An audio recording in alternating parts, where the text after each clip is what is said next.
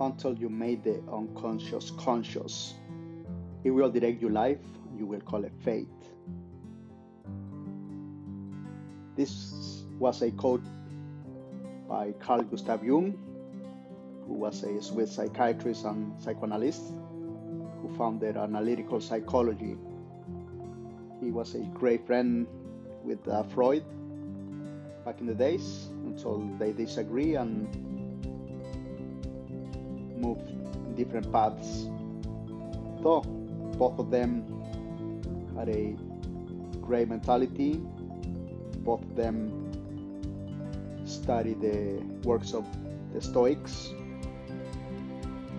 and they left us great things that we can use today to upgrade our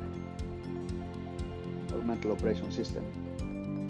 And this episode is about upgrading your mental system. So stick around.